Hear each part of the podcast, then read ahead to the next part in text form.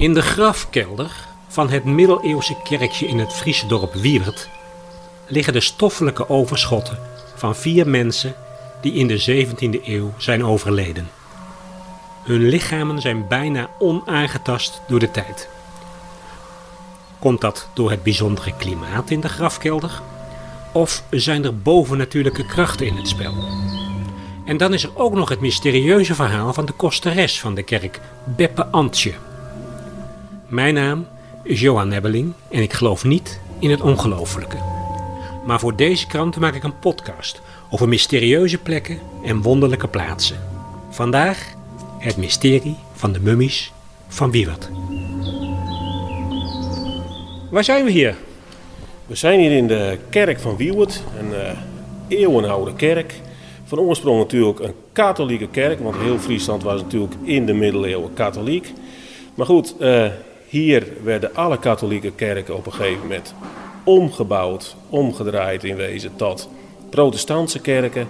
En daarbij behoort natuurlijk ook het, uh, het interieur, wat ook uh, veranderd werd in de loop der jaren. Want ik praat hier met... Stefan Kurperzoek. En die, en die is? En die is gids hier in Wiewert. Sinds? Sinds uh, drie jaar geleden. Stefan, jij weet alles van deze kerk, hè? Wat is het voor soort kerk? Het is een uh, protestantse kerk, uh, maar met een vrijzinnige inslag. En dat zie je ook onder andere nog buiten bij een aantal grafzerken. Ja, vrijzinnig, dat zit een beetje tegen het humanistische katholieke aan. Niet uh, God staat op de voorgrond, maar meer de mens. Ja. En je vertelde net, er zijn hier ook nog kerkdiensten, hè? Ja, één keer in vier, vijf weken is hier nog een kerkdienst. En dat is dan al van een aantal kerken samen, van een aantal dorpen. Ja. Kun je het interieur eens voor mij beschrijven? Het interieur dat stamt nog ongeveer uit 1765, einde 18e eeuw. Is nog een authentiek protestants kerkeninterieur. Een van de tien best bewaarde hier in uh, Friesland. Uh, ja, je ziet nog een hele mooie indeling van aan de rechterkant de vrouwenbanken, open vrouwenbanken. Uh, ja, dat kun je, waarvoor was dat? Vrouwen hadden natuurlijk grote rokken en jurken aan en die moest je kwijt kunnen. Nou, je ziet ook heel veel vrouwenbanken. Dat heeft niet te maken waarschijnlijk met het grote aantal vrouwen hier in Wiewert, maar was, nou, hoogstwaarschijnlijk konden er ook maar twee op zo'n bankje eventueel met kinderen. Nou, aan de andere kant zie je dan uh, de mannenbanken. Allemaal hout, hè? Allemaal hout, prachtig ook en, en heel, uh, ja, de, de, de zittingen zijn ook recht omhoog, de, leu, de, het achtersteven zal ik maar zeggen. De mannen hebben ook een leesplankje. Heel, de meeste mannen konden lezen uh, en eventueel schrijven, maar of deden alsof. Ja. Mm, okay. ja. Tegenover de kansel zie je dan nog uh, de herenbanken, maar eigenlijk ook heel sober. Uh, niet, ja, wel voor waarschijnlijk welgestelde, maar dan moet u echt denken aan wel, welgestelde boeren, herenboeren. Ja.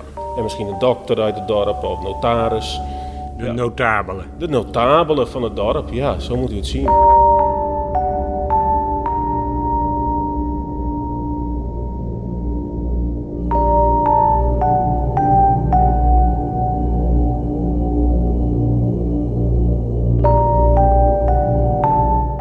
Goed, ik ben hier niet omdat dit zo'n mooie kerk is. Hoewel dit een hele mooie kerk is van binnen. Met uh, ja, toch wel een gewijde sfeer, vind ik, hangt er.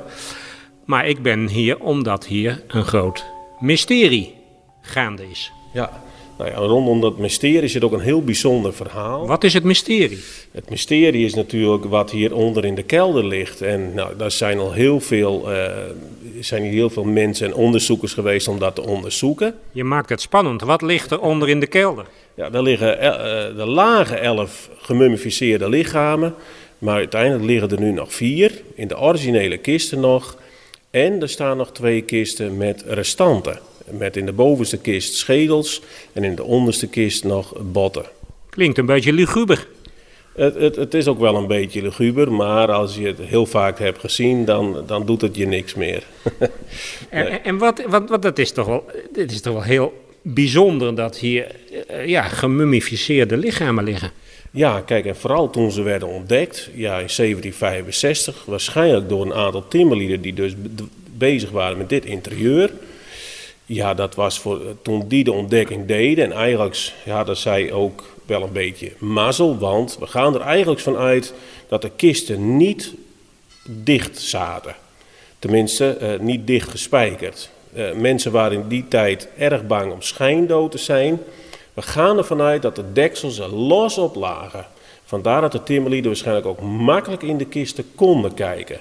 Ter, uh, omdat ze nieuwsgierig waren. En wat zagen ze toen? Ja, volgens het verhaal uh, ja, zagen ze in eerste instantie een vrouw. Uh, en dat is ook keurig beschreven, die er nog heel goed uitzag. Ze had haar kleding nog aan met een das met haar, maar ook nog ja, een gezicht dat herkenbaar was. Hoewel ze deze vrouw niet kende. Want die vrouw was? Dat weten ze niet precies. Nee. Wel is ook bijzonder dat in datzelfde jaar aan de noordkant van deze muur al een gave kist naar boven werd gehaald. Met daar ook een gaaf lichaam, of gemummificeerd lichaam. Die ook dezelfde uh, kenmerken vertoonde. En dat wordt breed uitgelicht in de kranten, is ook terug te vinden. Men gaat er eigenlijk vanuit dat dat Annemaria van Schuurman was. De meest intellectuele uh, ontwikkelde vrouw eigenlijk uh, alle tijden, misschien wel hier in Europa. Zij was ook nog herkenbaar aan het gezicht, had ook nog kledij aan en ook nog haar. De tweede ontdekking, daar ga ik min of meer vanuit, was dus deze in de kelder dat heeft men waarschijnlijk een beetje stilgehouden. En waarom? Ter voorkoming waarschijnlijk omdat er heel veel mensen hier zouden heen komen. Het was natuurlijk voor die tijd echt iets, bijna iets goddelijks. Dat die mensen nog zo goed bewaard waren gebleven. Ja. Zullen we eens gaan kijken? We gaan even kijken.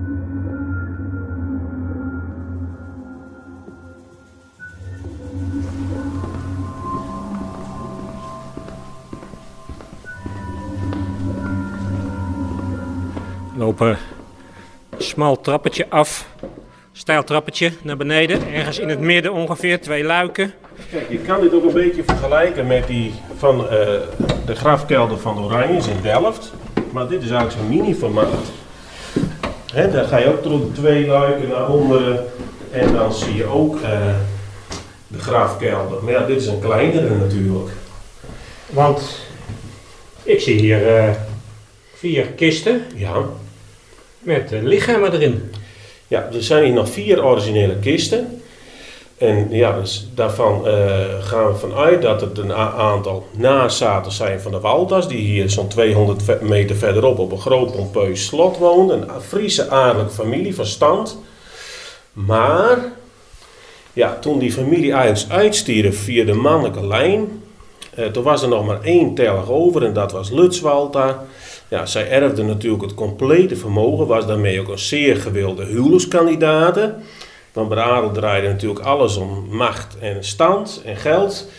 Uh, en toen trouwde deze Lutz Walter weer met een François van Aars uit Sommelsdijk. Uh, bij Goeree Overflakees uit Holland. En deze François van Aars had belangrijke functies, onder andere militair gezien. En deze verbleef voornamelijk in Den Haag. Nou, daar uh, verbleven ze eigenlijk zo voor het grootste gedeelte, Lutz en François. Nou, hoewel de meeste huwelijken verstandshuwelijken waren, was dit ook een huwelijk waar de liefde een rol speelde. En daar kwamen 16 kinderen uit. Niet, nou, gering, uh, niet gering. Ze hebben niet stilgelegen. Voor, voor, die tijd was het, ook, was het echt ook wel uniek.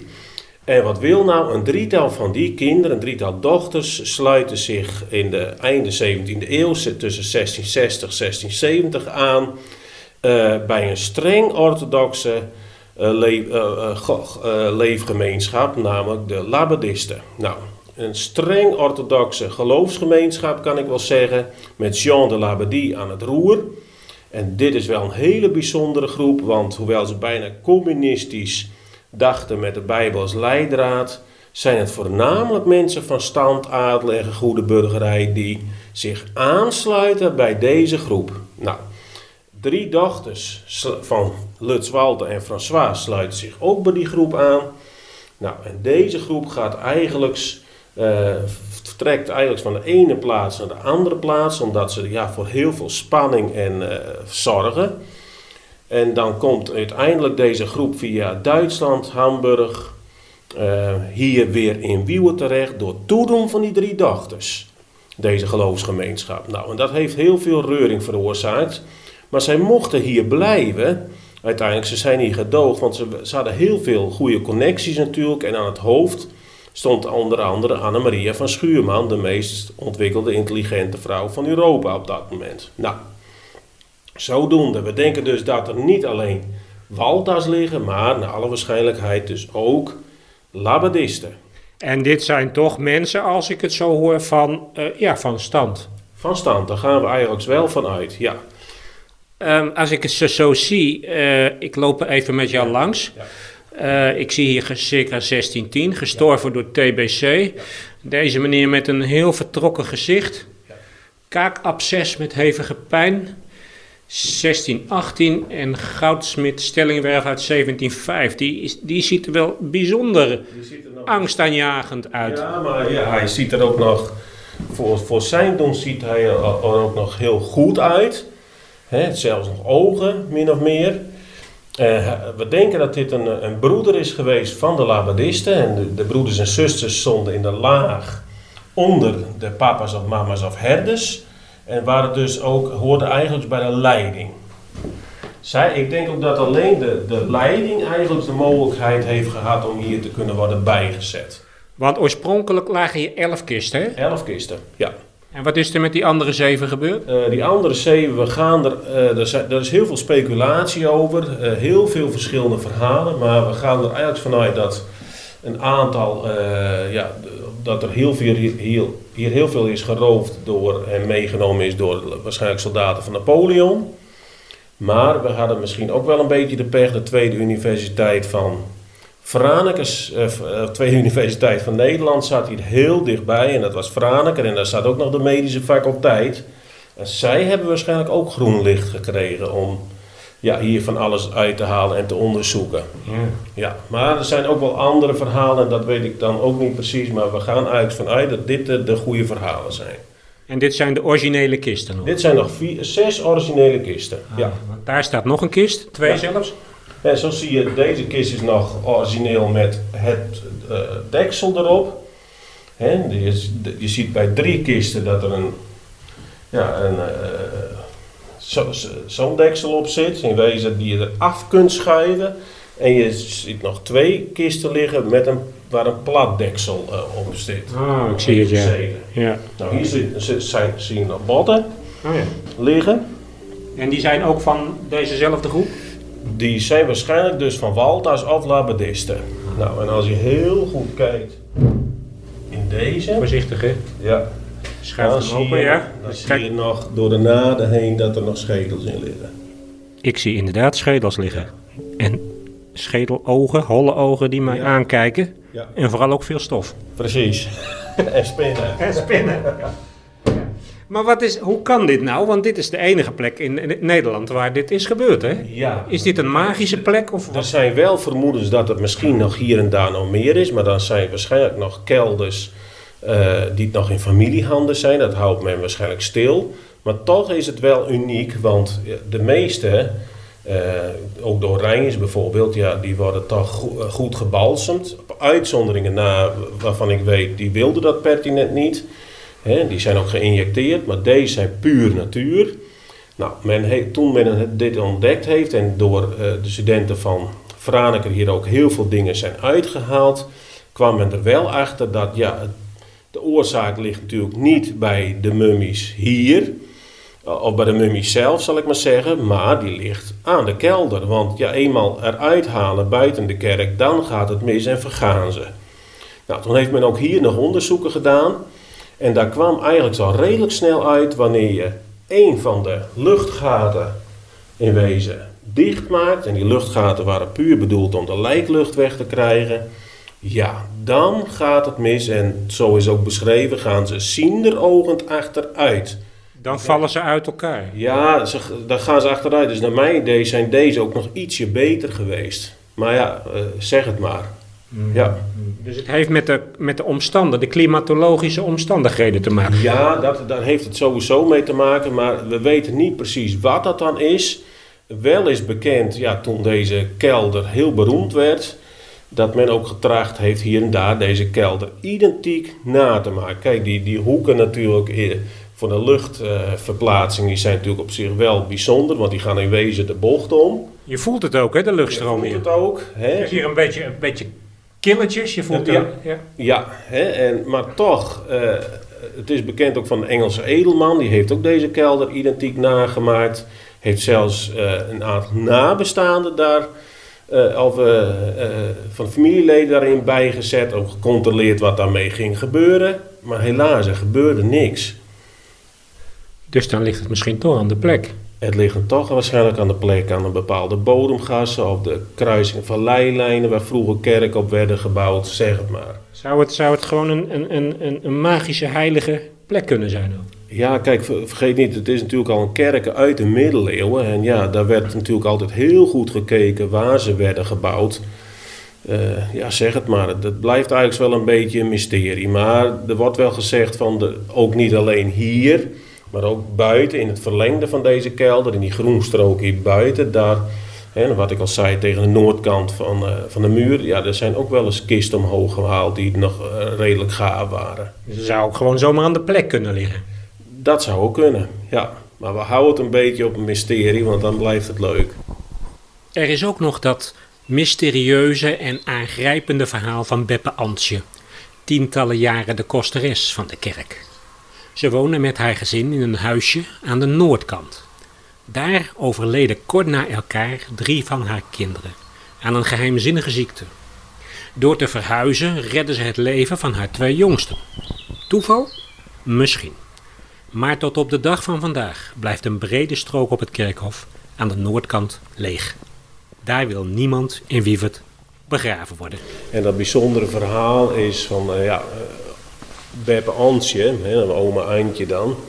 Ja, die woonde met haar prille jonge gezin in de vorige eeuw. Zij was hier kosteres. Zij is zelf een van de oudste inwoners gewo- geworden van Friesland.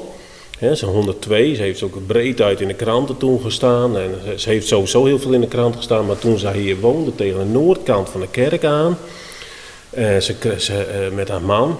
Ze heeft toen vijf kinderen he- heeft ze gekregen. En wat wil nou? Ze heeft eigenlijk altijd al gedacht van... Er klopt hier iets niet. En dat is, dat heeft te maken met de plek hier aan die kant. Ja, hier bijvoorbeeld aan de zuidkant gewoond, was er niks aan de hand geweest. Maar het ligt hem aan die noordkant. En eigenlijk ontaarde zich dat in het verschrikkelijke feit... dat drie van haar kinderen werden ernstig ziek. Dat begon in de voeten. Dat ging dan omhoog, naar boven en dan was het mis. En de artsen hadden geen verklaring, ook hele eh, artsen van het ziekenhuis hadden geen verklaring wat dat kon zijn. Dus drie kinderen heeft ze hier naar het kerkhof gebracht. Eh, dat, eh, ze ligt ook nog bij haar kinderen. Toen werd haar vierde kind werd ziek. En toen kwam per toeval, hè, wat ik al zei, ze heeft altijd gezegd tegen man, we moeten hier weg, we moeten naar het midden van het dorp. En toen kwam hier een huisje vrij in het midden van het dorp. Zijn ze daar meteen heen verhuisd en het vierde kind werd weer beter. En zij was ervan overtuigd, het komt door die plek. Het, het komt door die plek, door een, het ligt hem aan die noordkant hier. Wat ik al zei, je ziet ook in de, aan de, deze kant, in het verlengde van de muren, zie je ook een groenstrook. Daar wordt eigenlijk niet of nauwelijks begraven. Kunnen we er even heen lopen? We lopen er even heen. Wat zien we hier? We staan Ja, hierbij. we staan nu bij het graf van eh Beppe Antje, oma Eindje, Stil, Tilma. Je ziet, eh, ze ligt hier met haar man. Maar als je links en rechts van haar ziet, daar staan, liggen haar kinderen. En die heeft ze dus, eh, ja, dat is heel triest, heeft ze dus al haar kinderen, een aantal van haar kinderen heeft ze dus al op zeer jonge leeftijd moeten naar het kerkhof moeten brengen. En dat is een hele, iets heel ingrijpends geweest voor deze vrouw. Dat geloof Voor ik. Voor haar man natuurlijk. Want dit is dan, hier liggen geen graven. Nee, je ziet in het verlengde eigenlijk van, eh, van, de, van, de, van de kelder in, aan de noordkant, ja, daar zie je eigenlijk geen, of, nee, eigenlijk geen graven. Nee. En dat is bewust. Ja, zeg het maar. Eh, Nou ja, kijk, bedoel, er is, er is zoveel ruimte is er niet meer. Dus als iemand overlijdt, zou je zeggen, we begraven hem daar. maar ja, eh, wat, wat, hier zijn dus ook nog wel eens wat eh, kisten omhoog gehaald die er nog wel redelijk gaaf uitzagen. En het dus hier nou wel of niet begraven willen worden, ja, ik zeg het maar. Dat weet ik ook niet. Dat zit natuurlijk ook het verhaal een beetje aan vast van Annemarie van Schuurman. Die ook aan de noordkant van deze muur is gevonden. Ja, die kwam ook nog redelijk gaaf uit de grond vandaan. Eh, Als je, als je een beetje van mysterie en, eh, houdt, dan zou je zeggen: ik wil aan de noordkant van de muur begraven worden in het verlengde van, eh, van de kelder. Ja, daar is plaats genoeg. Maar je moet er niet gaan wonen. Eh, je moet hier in ieder geval niet aan die kant van de noordkant eh, gaan wonen waarschijnlijk. Nee, want daar is, eh, ja, dat- er zit toch iets bijzonders aan vast. Dan lopen we terug. De trap weer op. Ja, je moet wel bukken hier. Even kijken. Soms het onder in de kelder ook spoken hoor. Dan ruist die wind er doorheen. Ja, dat is heel bijzonder. Ben je nooit bang? Nou, ik, ben, ik heb hier on- één keer onder in de kelder gestaan. En toen ging in één keer achter me dicht. De, de deurtjes gingen in één keer achter me dicht. Ja? Dus eh, toen schrok ik ook even. Ja. Spookachtig. Toen was het even spookachtig, ja. Ja, met een harde klap sloegen ze Toen dicht. sloegen ze echt met een harde klap dicht. Wat dacht je toen? Ja, toen dacht ik even van wat is dit? Maar goed, eh, in oktober hebben we ook iets heel speciaals gedaan. Toen hebben we hier voor het eerst avondrondleidingen gedaan. En eh, ja, dat was heel bijzonder in het schemer. En dat mensen ook in het schemer eigenlijk naar onderen moesten. Ja, dat was ik- dat ik zou de mensen ook opwachten bij de kerkdeur. Dus dat was ook... eh, Dus dan speel je een dat beetje... gaf een- dat gaf een extra dimensie aan het hele verhaal. Ja, ja. Je zou zeggen, verhalen en mysteries genoeg daarin Wiewert. Maar er is ook nog de zaak van Anna-Maria Schuurman, die na haar dood in 1678 bij de kerk van Wiewert werd begraven. Anna-Maria was de eerste vrouwelijke student van Nederland aan de Universiteit van Utrecht. Later werd ze een in heel Europa bekend en gewaardeerd letterkundige en dichteres. Ze was ook een voorvrouw van de secte der Labadisten, waartoe de vier mummies in de kerk ook behoorden. Al voor die werden ontdekt, kwam de kist van Anna-Maria Schuurman bovengronds. En toen deze werd geopend, bleek ook zij nog vrijwel ongeschonden. Haar lichaam is in de loop der eeuwen verdwenen, maar in een vitrine in de kerk ligt nog wel een zeer persoonlijk voorwerp van haar. Kijk, er ligt hier iets heel bijzonders in een vitrine. Dat is een kunstgebit. Een eeuwenoud kunstgebit. Wat wil nou? Ja, in eh, 1765, ja, dan wordt er een melding gedaan dat hier een, een gave kist met vrouwenlichaam, eh, goed gemummificeerd lichaam, eh, aan de noordkant van de kerk wordt opgegraven. En dan gaat men er eigenlijk van uit dat het Annemaria van Schuurman is. Nou, zij is in 1668 namelijk hier aan de noordkant van de kerk begraven met haar lichaam onder de kerk, hoofd buiten de kerk. Wat wil nou? Zij was tandloos. En omdat zij zo bijzonder goed was in het maken van pieterpeutige kunstwerkjes, priegelwerkjes, ja, kan het bijna niet anders zijn dan dat zij zelf haar eigen kunstgebit heeft gemaakt uit één stuk bot. Nou, dat is heel bijzonder. Maar wat wil nou? Dat kunstgebit hebben we weer onder in de grafkelder gevonden. Ja, en daar is zij nooit bijgezet. Nou ja, Dat is weer heel erg speciaal. Wat nu gebeurd kan zijn, dat zij uiteindelijk toch, omdat ze een heel bijzonder persoon was natuurlijk, eh, en ook heel veel bekendheid had, dat men toch heeft gedacht, we bewaren haar onder in de kelder. Of, want het verhaal is wel, zoals ook staat beschreven in de kranten, dat zij gewoon weer is begraven aan de noordkant van de muur dat men uiteindelijk toch dingetjes van haar uit de kist heeft gehaald en verstopt onder in de kelder. Nou, dat blijft ook nog heel raadselachtig. Maar het zou zomaar kunnen dat wij hier kijken in deze vitrine, waar allemaal boekjes staan over het mysterie en allerlei voorwerpen daaraan herinneren. En daar ligt op een soort wit steentje eigenlijk een heel klein kunstgebit. Ja, Is het, zijn het ondertanden of ik denk dat boventanden zijn. Het is ook fantastisch knap gemaakt.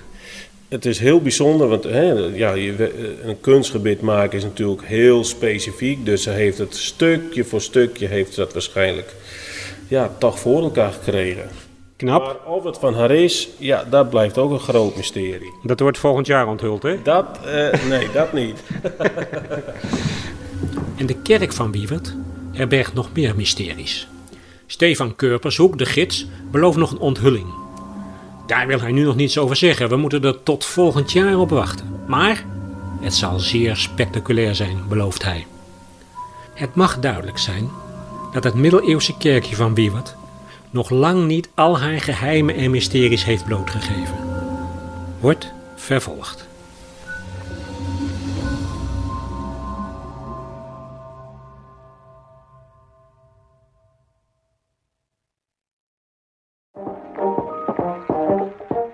Hoi, ik ben Charlene. En ik ben Kevin, En vanaf 7 augustus zijn we weer met een nieuw seizoen van Binge Watchers. de podcast over series. Dus als jij alles wilt weten over de nieuwste releases op Netflix, Amazon Prime of andere streamers, Luister dan naar ons, maar ook voor verhalen over acteurs, de beste teamsongs en al het andere wat te maken heeft met series. abonneer je dan nu via Spotify of Apple Podcast. Of op ad.nl.